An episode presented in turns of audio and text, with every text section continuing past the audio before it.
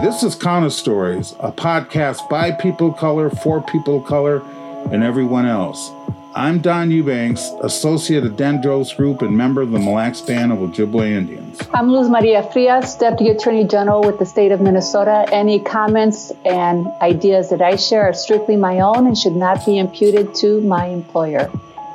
I'm Anthony Galloway, pastor of St. Mark AME Church and owner of Dendros Group. And I'm Haley Lee, owner of the Other Media Group and producer of Counter Stories.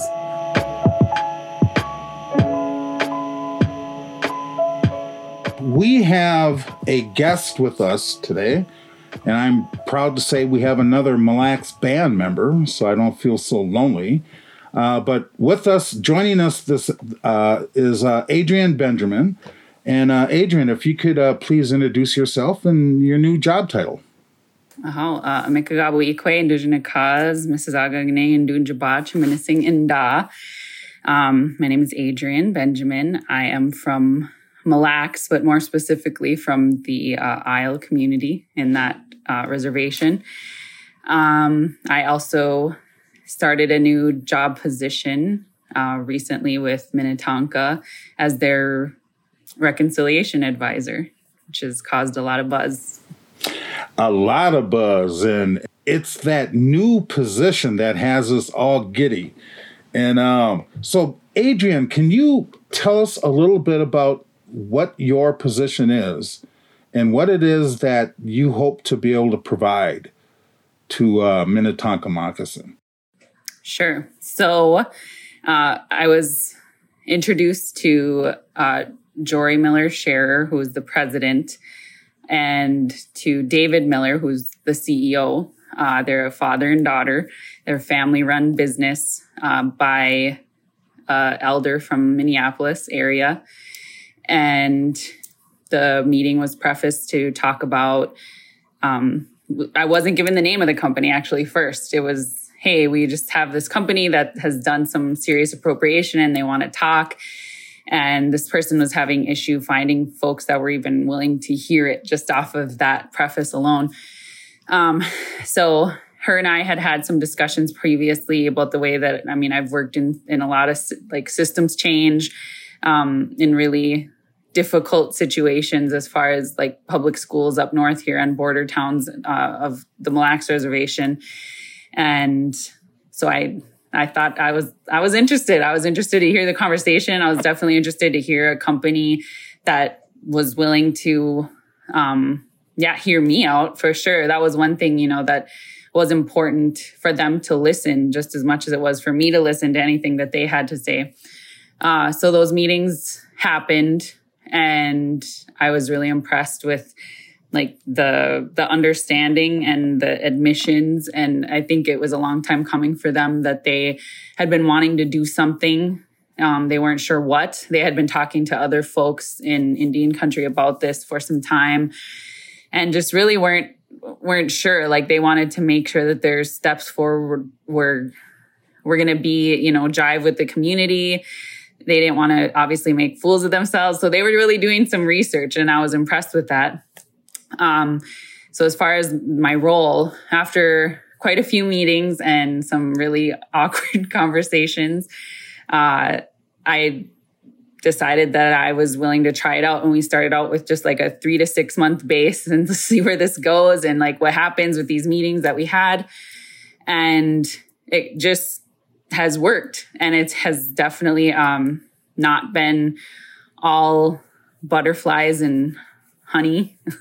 There's been some really difficult conversations that I've had directly with with Jori and and David, um, you know, about how deep this runs. And I think as we've uh, as as the reconciliation advisor, like I said, it was a self chosen title that they let me they, that they were like interested to see what what I would say. And I thought, you know, if we're reconciling uh, relationships, then this is what I would call it. And I think it's pretty powerful title to you know, to move forward in, in that aspect. So, um, I think as we started to even just have base meetings with some organizations in Minneapolis and even some uh, with other tribes and schools and just introducing them, like I thought one of the main things, aside from the apology, the public apology and the, you know, um, that part of things. This the other important thing was for them to in a sense put their money where their mouth is right and to start really donating back into communities if you're apologizing for economic appropriation then that's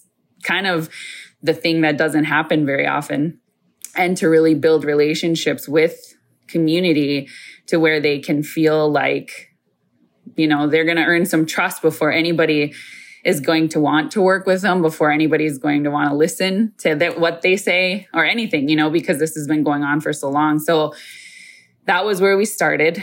And it was really, I think the one really interesting thing that has happened is that every single conversation that we've had with, with anybody, whether it's about like moving forward and, you know, maybe doing some artwork or mural work or, or looking at redesigning like the Thunderbird logo, different things, right? We've had different artists and conversations with different people. Like that appropriation is on the table in every single conversation that we've had. And that's been really interesting because it just goes to show, I think, how deep that runs for every person. You know, on a, on a different show, I was asked a question, well, is, don't you think it's interesting that native cultural appropriation isn't as forefront as like other types of appropriation. And I, my answer was, but it is. If you ask an indigenous person, like, we get sick of it. We see it every day. Like, you know, and like every time we hear Minnetonka, like, boom, it, it's there. You hear it, you feel it, you, you remember all of those things or whatever, you know? So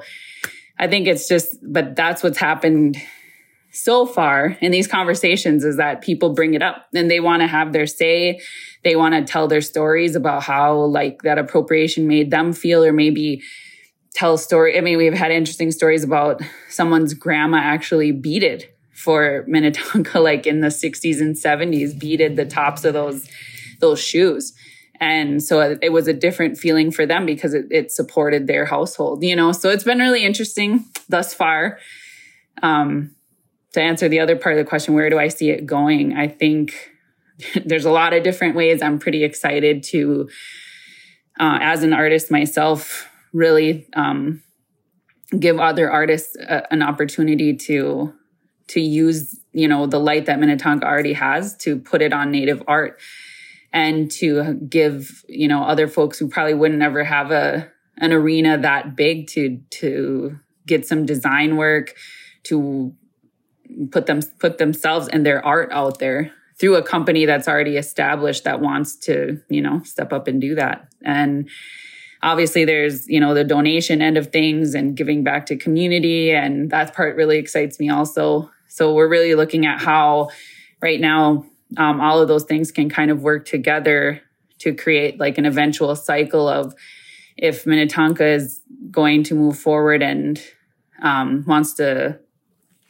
sponsor and use their light to shine light on actual indigenous art instead of appropriated indigenous art then how do we do the giving in a way to where it all works out so if we're giving you know teaching people new beadwork techniques or whatever it is how does that translate into you know eventual you know art opportunities for people in the future right and the minnetonka moccasins came out with an official statement um, and and I'm just going to read a little bit of it so that our audience gets you know a little grounded in what we're talking about.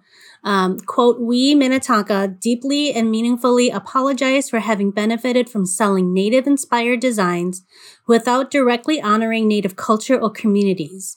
We are dedicated to honoring our commitment to Native American communities with our actions going forward. So that's just a little snippet from the, the statement. So did you um, meet with them before this statement, or was this something that that you met with them after the statement? It was it was prior. We've been working together since early this year, um, maybe even the end of last. I can't remember. It's been just a whirlwind with the pandemic and this and all this stuff. But um, yeah, so we've been working together on this plan. Like, what is step one? How do you move? from, I mean, really complete appropriation, which which they've now admitted, right, to doing better. And that's where I came in to try to help them. Like, what is step one? What is step two? How do we move forward? Like, what are the what are the the different ways that they can do better and do better by the community, do better in their giving. Um, and I, I, will say this too, as, as Minnetonka is a family run company, they have been giving not like not in the public eye for some time. And that was another thing that kind of was interesting is that I, like I said before, I think that this was something that they've been wanting to move forward with and just hadn't known how because their family had been privately giving to indigenous organizations in the metro and nationally for some years, even prior to the announcement a couple weeks ago. I wanted to have an understanding of why now. Um, this company was was created and established in 1946, so 75 years ago. Why now? And you know, and I know that you're responding to a question that you know certainly those decisions or the inclinations were considered before they brought you on, probably. But can you help us understand why now? I mean, what was there a catalyst in particular that prompted them to begin to do this? Um, that's the part that's confusing to, to me and, and probably other listeners as well. Sure. So thank you for pointing that out. I definitely am not their like co-signer or spokesperson by any means. Like I feel like I'm more of their like the navigator of process moving through more than, you know, I speaking for them, but from the conversations that we've had and my understanding of where this came from for them was like I said, they had been thinking about it for a long time um, how they wanted to go about this, having meetings prior to even meeting me with other folks in the, uh, you know, indigenous art world and philanthropy in general. Um, and we, in the conversations that we've had, it, it really hit them with the, the murder of George Floyd and how everything started to kind of, I guess, progressiveness caught up with them in a sense of pushing that forward. And, you know, there was talks about, you know, it being more apparent. They were getting a lot more call outs on the website, on their emails, all of that stuff. So, you know, just as much as the progressive movement was happening nationwide, it was happening in little channels at Minnetonka that, you know, nobody else really thought about but them at the time. And so it was through that where they were just like, okay, this is, this is it. And in another interview, like my view of it from, you know, just outside looking in and getting to know them is that you know uh, Jori is is younger and she's the president and probably will eventually take the company over. And I think that she's just in that generation of growing up and getting it. And not that David doesn't, because he does, and he's very much on board with all of this. But I think that, you know, Jori just has that younger push behind, you know, understanding social justice, wanting to do better and knowing that, you know, something she's going to take over one day is something she can feel good about and wants to do better. I think just in general, they, that was what the catalyst was that pushed it forward for them to just say, okay, like, this is, we want our family legacy to be this, not that. And this is the time. So that was my understanding in the, the chats that we've had. Your position is uh, I don't know if there's another position like this anywhere in the country. Is there? The good thing is, Don, that's exactly the question I was going to ask. Is is is just just specifically about you know are you are you? I was wondering if you're seeing other business entities or other folks in different fields, whether they are examining their own company's appropriation or not, um, starting to uh, take this example and apply it to them looking at their own interactions with various communities? Are you seeing any this have any effect, you know, even beyond in the general business community? I I think that well, uh, okay, I'll start here. So this past weekend, I actually had a conversation with one of my other Indigenous art artist activist friends, and we were talking about this this role. Her and I hadn't really discussed it yet, um, and you know, she was talking about how there are other companies that, you know, have obviously appropriated a lot. Like we can name indigenous folks can name a lot of them that that have done this and that not, you know some like f- from this is what her and I were talking about is that a lot of them have done these very subtle and quiet movements right? Like some of these um companies who've done this for a long time have now started taking on board members and having advisory councils and really pushing native artists and doing like the things that are right and good but have never done the public facing like apology acknowledgement and so that's what i see out there. And that was really interesting because when we were gearing up um, for for the the announcement and the public apology when this when we had the press release and we were talking about how this was going to go like it, i think it was footwear news and the star tribune were the two media outlets at the time that when we were just like well we hope native people see this. That's what that's what i wanted. That's what their really goal was like we want people to start that trust there. Like we want to admit this we want to you know uh have this be public as as you know and i gave that credit. Like i feel like it's it's owning some serious stuff and and ta- you know it's a lot of shame involved in that uh, ownership. And so I mean I think it was a was a really um empathetic but also risky move you know because now look at like I mean I think the crazy thing is we were on like the Daily Mail Snapchat story, daily story or something. I, somebody was sending it to me all the time. And to think about that, I mean, I think just alone in that announcement, and I, I told this to Minnetonka, obviously this is not, that's not all I want to see happen or all they want to see happen. But I said, even if it was just that, you already made that subject, you know, blow up, right? Like we're talking about it now. And it got to bigger channels.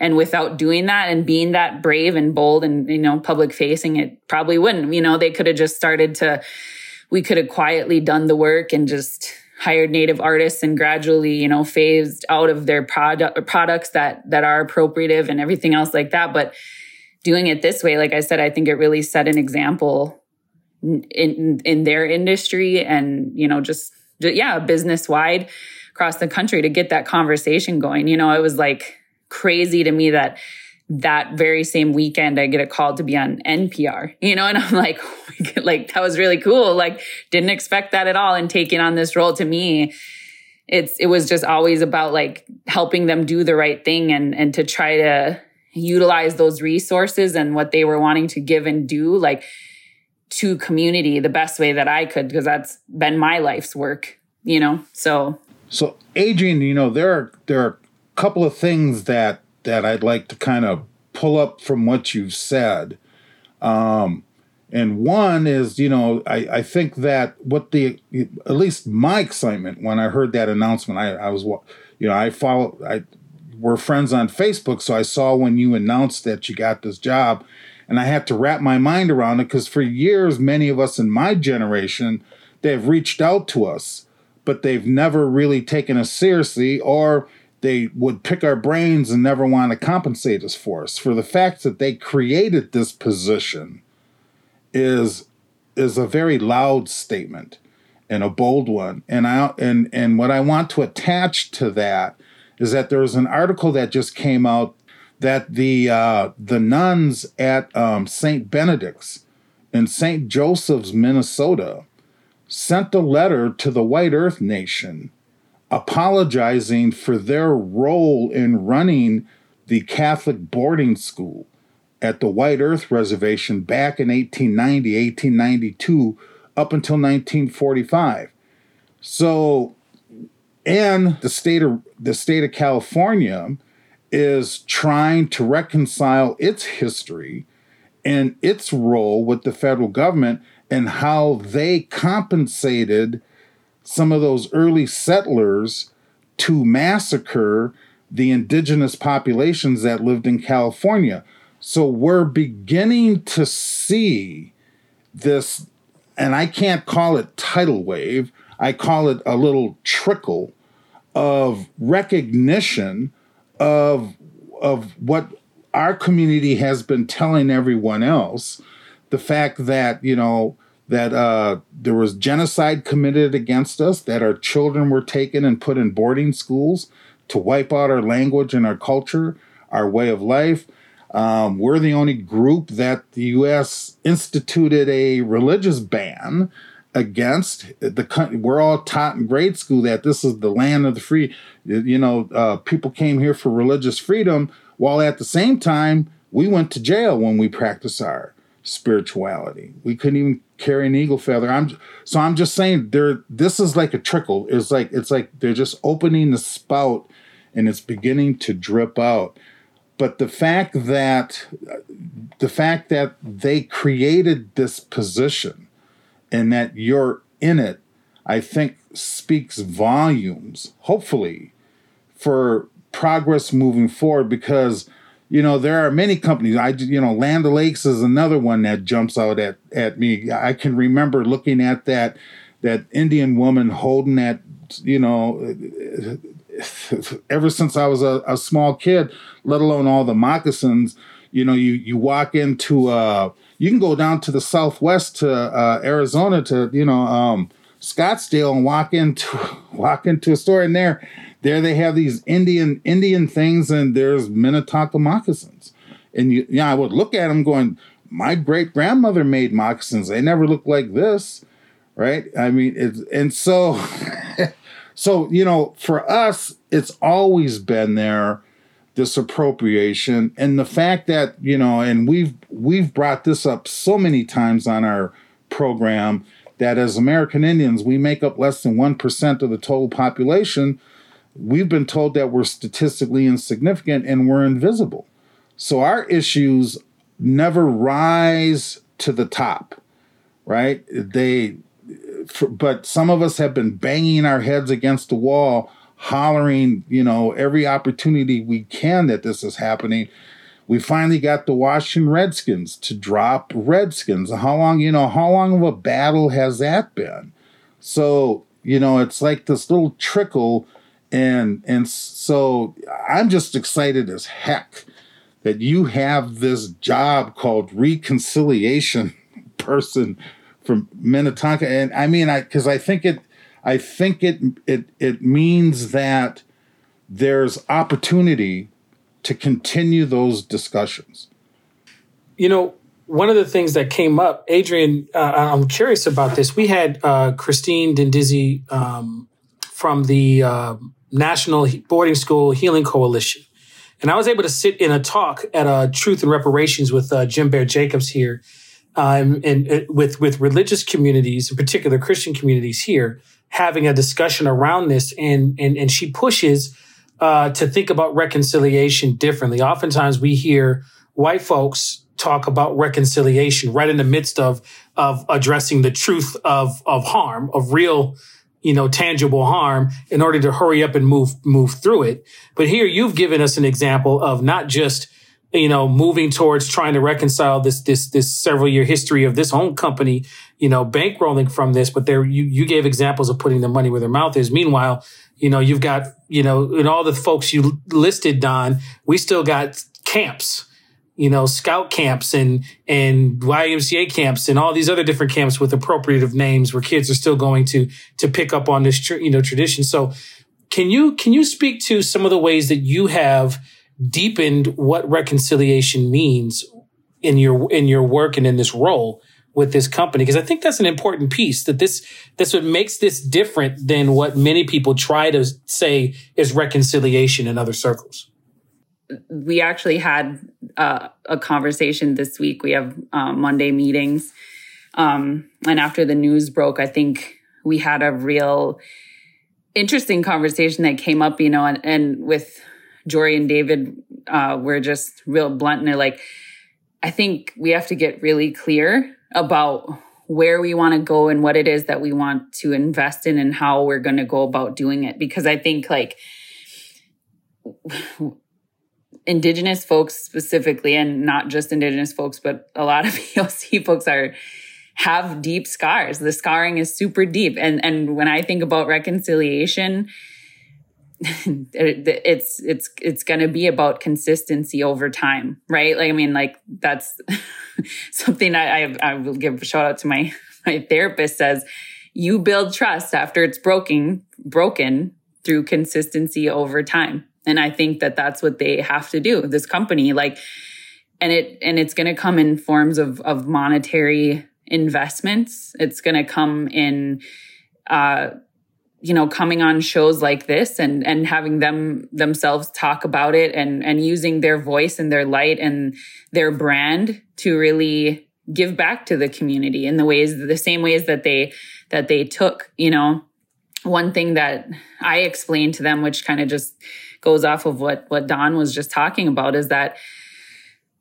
maybe the, like reconcil what does reconciliation mean and how can it even be done is such a loaded question right i think every indigenous person or person of color has their own views of what that is and and and I think oftentimes like we can go into these like colonial mindsets of it should be money, give me money and I want like a check now, right? Like and and it's like it doesn't work like that. And that's one thing at our meeting that, you know, Minnetonka was they were both Jori and David were like we can't like pay everyone, right? Like that's just not feasible. Like, I mean, they, they're, that's, it's, it's not going to happen, right? Like, so how can we use these resources, use their, you know, knowledge, their, their stance in that business world, all of these different things to like create something, plant seeds where it can grow into, to the fact that there, that it's, it's worth something now and it'll be still worth something in the future. And that they're a true ally moving forward to indigenous folks to continue to shine that light. And that and i will say one goes one step further than that. Another thing that impressed me in the meetings with them that kind of made me lean into this job a little bit more was that they were very jori and david were very fr- frank in saying like this isn't just we're doing this announcement and then we got away from it and now we're moving on. Like we want this to be the legacy and the life of this company to have indigenous people involved with it forever, like forever. And how that looks and the way that we go about it, like we're going to build that now. And I think that that's super meaningful when you talk about reconciliation. Like it's not just a one and done thing. It's got to be a continuous process that shouldn't shouldn't really ever stop because that company was built on those those bases, you know, so as long as it exists, reparations and the reconciliation should continue to exist within it.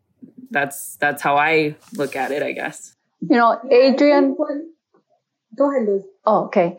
You know, Adrienne, when you make those statements, I I I am um I'm happy to hear that that they've gone through that extent and and that commitment.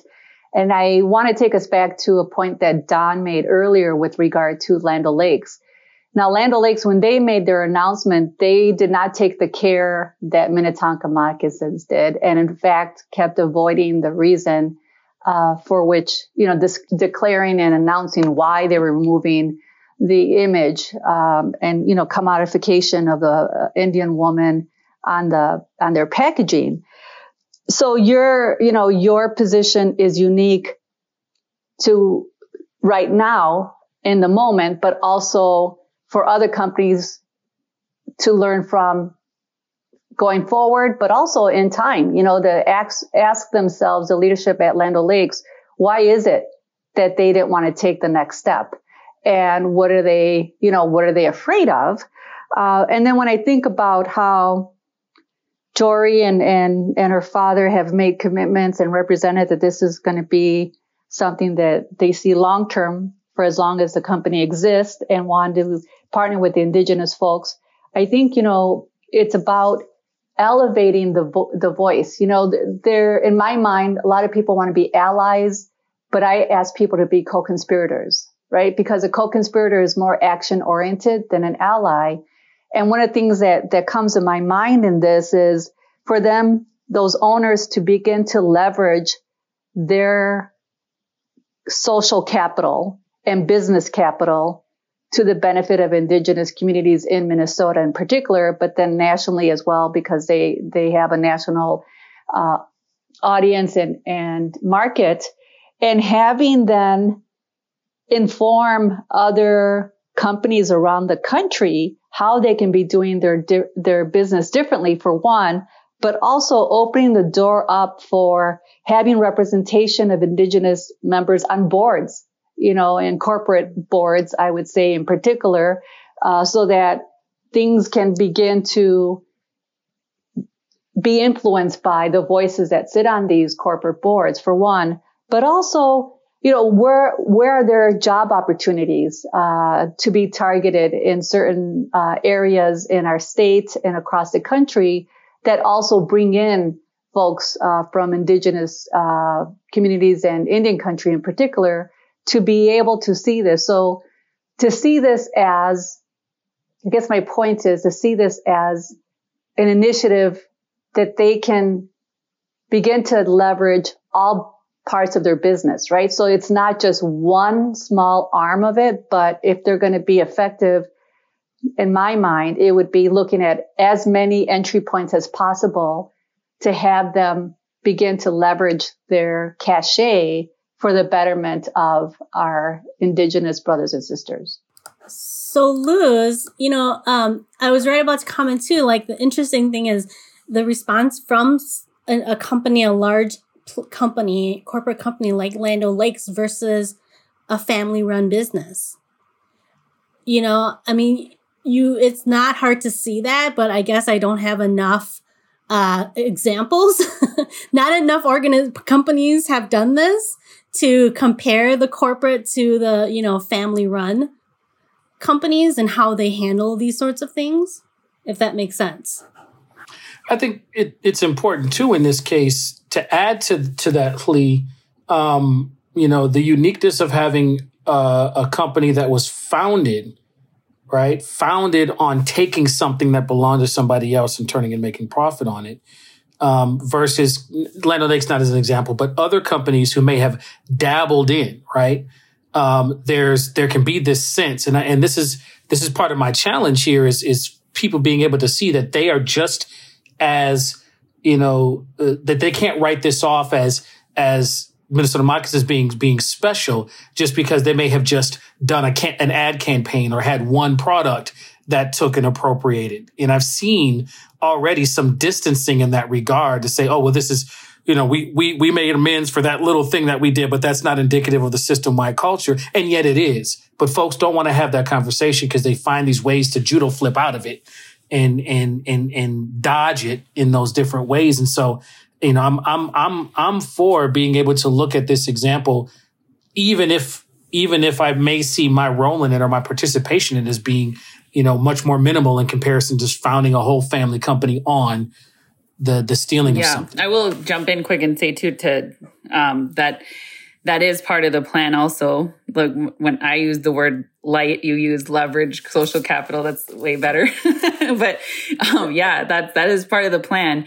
And you know there's we've had discussions also about you know they have a factory their factory shipping company is right in north side minneapolis and that was a conversation that we had that was really interesting too is they were like we've tried to reach out to you know and um, you know advertise our jobs specifically to uh, indigenous you know job fairs and nobody calls it they were like is it because who we are? Like so there's these really interesting conversations that have happened too. Like is nobody reaching out to us because we don't have that community you know like and those and those were interesting conversations to have too and i was like probably you know like legit like that might be why. Or you know, you're just not, you know, an outside entity like there's like the native list serve in the urban area, right? I doubt that it went on there. You know what I mean? Or just not having those connections that other people have. And then real quick, I wanted to circle back to what I was going to say about Don's comment earlier about the real impact that the deeper impact that these things have had, like the word moccasin and, and people have argued, you know, I've seen some of the emails that have come through uh, through Minnetonka, and it's like, well, um, you know, there's been foot coverings that were made of leather for time immemorial, right? And it's like, well, then don't name it moccasin because that. And I learned like a really fancy word. I knew there was a word for it, and I couldn't think of it. We were having a meeting, and I was like, it's when English people change another another uh you know, language to fit English or whatever. And they were like, Anglicization. I was like, yes, I'm going to use that on everything I talk about now. and yeah, so I was like, and that, and that's what it is. So that word muck in our language, it's moccasin or is one moccasin and then moccasin on is two. right? So like it's a direct anglicization of of that word. Like moccasin is not an English word. So I think that's one thing that like should be screamed from the rooftops about it when you want to talk about like hardcore appropriation. And then the other piece that was really interesting and what Don was talking about is like when we're talking about uh, reconciliation and economic impact, you know, like I had great grandparents and like Don said, his, his grandparents sewed moccasins and there was people that I know in my family, they, uh, made these birch bark huts and there was like legit, you know, wild bill type shows that happen in Mille Lacs at the trading posts. Like, this is real, you know, and, and our families that all came from this area, they had crafts, like whether it was, like I said, my family had the birch bark bird houses that my great great grandpa would sit out on the, you know, one side of 169 and they would sell that. And they had other families that would, maybe it was rice, whatever, all these different things. So when we were in a meeting one day, I explained that and I was like, so think about that economic impact where you have handmade goods at that trading post specifically, because that's where Don was saying, like, this Minnetonka's like main legacy is, right? At these trading posts to have these authentic type things. And you're out there on the side of the road selling and then up backs up one day in, you know, 75 years ago, a Minnetonka truck selling something that's called moccasin in your own language, like what that did and how that affected that whole business up north in Minnesota specifically. Knocked it well, right you know, out. Adrienne, you brought up, you know, Fort Mille Lacs and and that wasn't owned by us cuz we all we all grew up we all grew up with that with them putting on shows using our band members for for the powwows and that and that whole thing and and you know you are so correct because you know you and I have a lot in common because the Sam family is from Isle. And you know my grandfather uh, my my great grandmother um, all my sam relatives my including my mother are from isle. And um and so i you know i i wasn't i didn't i wasn't born on a reservation but i spent summers up there. And my great grandmother was just like so many of her generation she didn't speak english um and during the winter she would make like you said, moccasins. She would make birch bark tree houses, canoes, uh, little buckets, the whole nine yards. And then she would build a wickiup, uh, a wigwam wickiup place over on 169, kind of across from where the tr- where the uh, museum is at.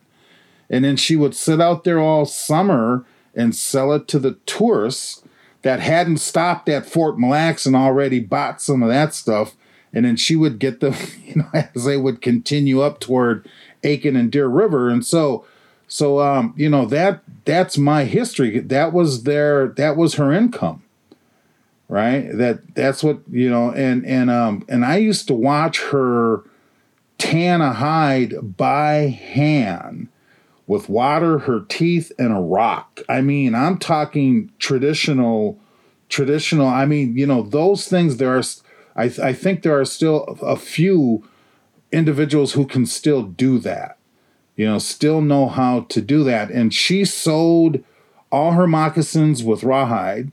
No, no, none of this uh, stitching in, in terms of, you know, the the thread that they use now. Her birch bark, everything was made from birch bark. Her stitching, and I'm sure it was the same thing with your grandparents and your great grandparents. It was all traditional, and that and that's a that was you know because many of those objects weren't art per se; those were tools. Exactly, those were all things that we used in our community in everyday life. It's later they kind of take on this this identity of art you know what I mean? Because they were useful tools that our communities used.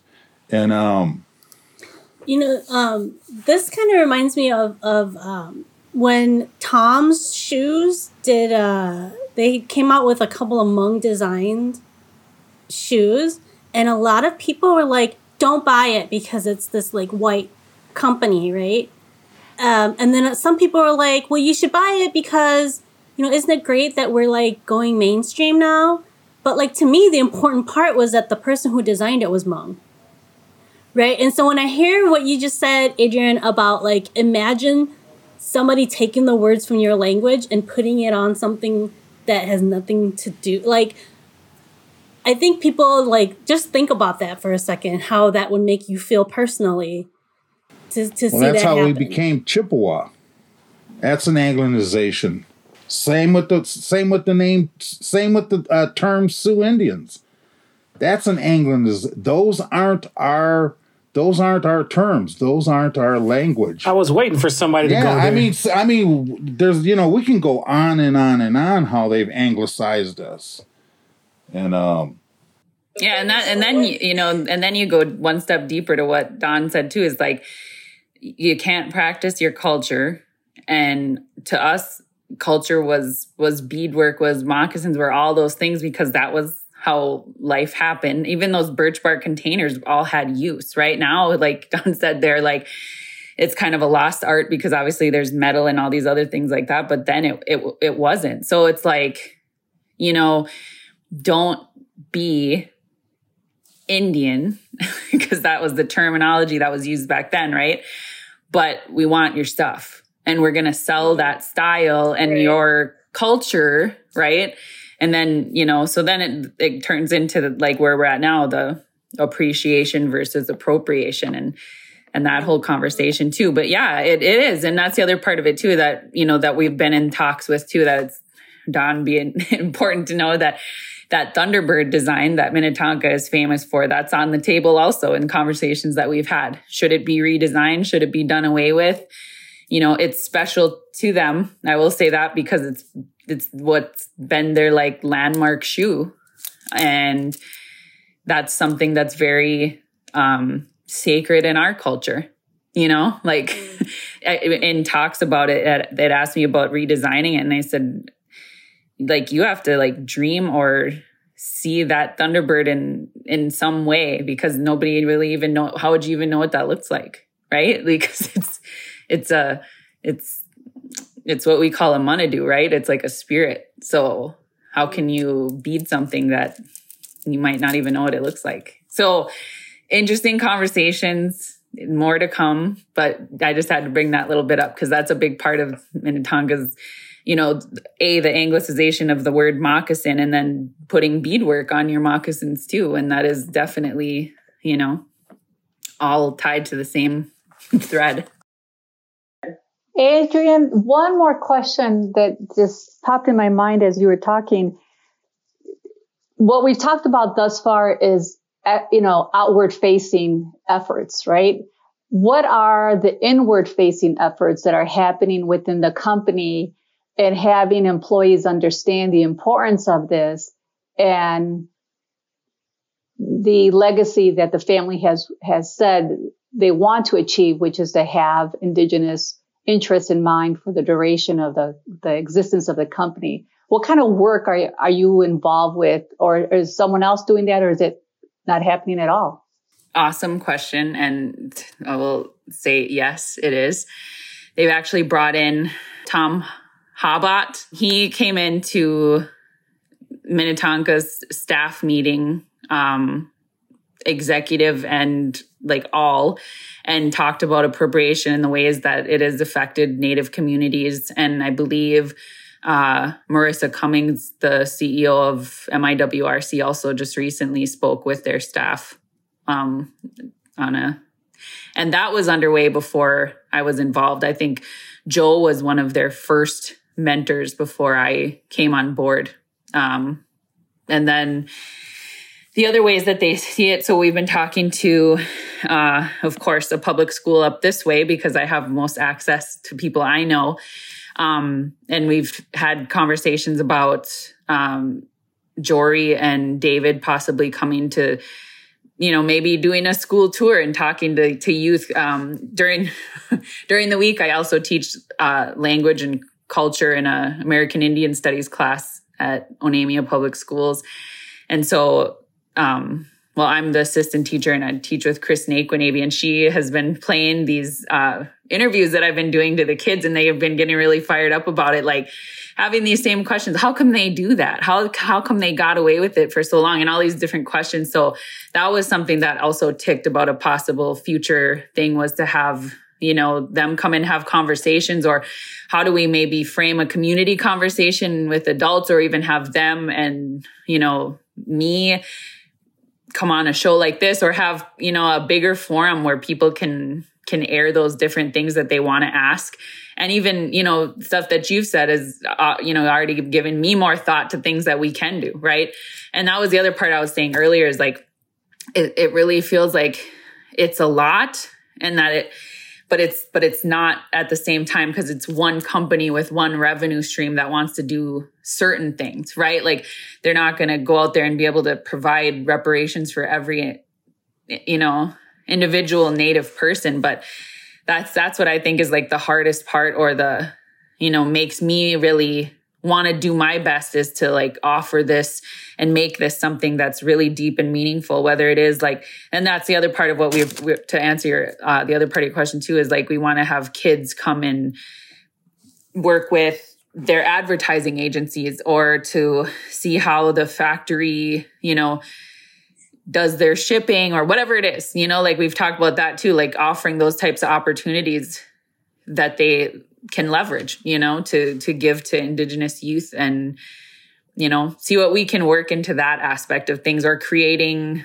you know, art circles that they fund that can bring back what they've taken in a sense, you know. So it's it's it's it is deep and all all pretty well rounded of the ways that we've thought about it. But again, we're, you know, maybe 3 to 6 months in, I'd say 3 months real deep of like planning, thinking, processing.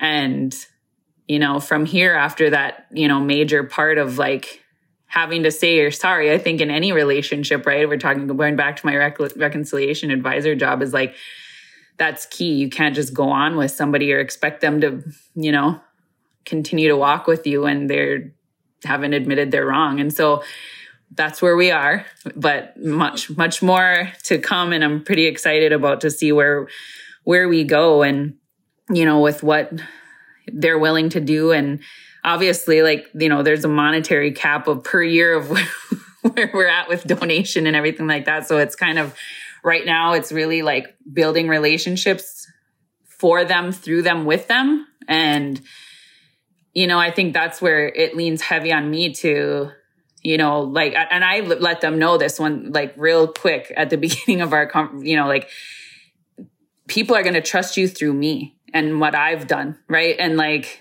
that's really important for them to remember.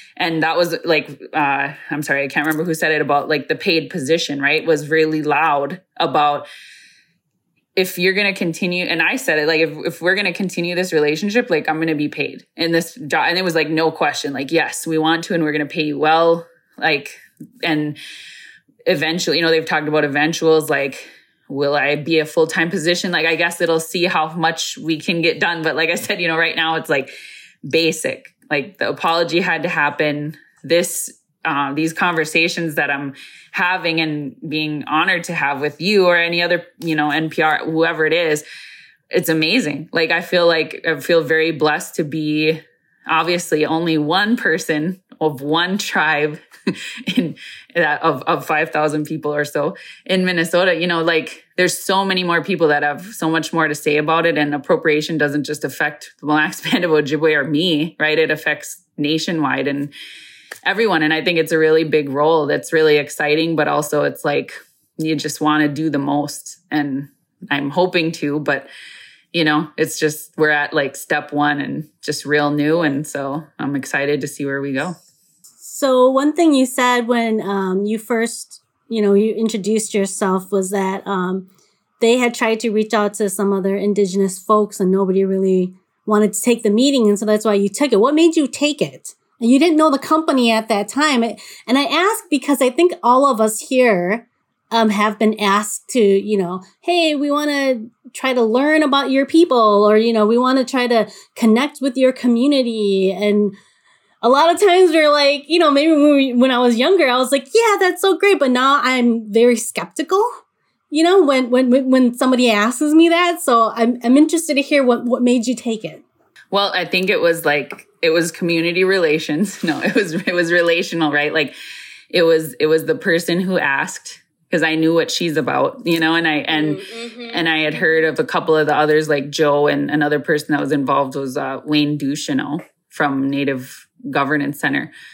And I thought, okay, like I know their work. If they're involved, like it's probably legit, you know? So it's, it's just that same like community relational thing. And I know exactly how that is. so it depends on who asks you, right? But like, and the other part of it is that I think like just personally, I've always been up for that challenge. And I was just having a conversation with one of my friends the other day So I'm like, I maybe known or unknown, I have felt very like alienated in my own community sometimes because like, you know, I have a I have a special needs daughter and I have raised hell so many times in the schools. And like I kind of feel like you know community meetings or whatever different things you know it's like oh gosh she's here you know like but now I'm doing this because of that and I never saw that coming right? Like and it's always because like I just feel like the challenge for me or what I feel is that like if we're not going to educate other people like and I mean we as in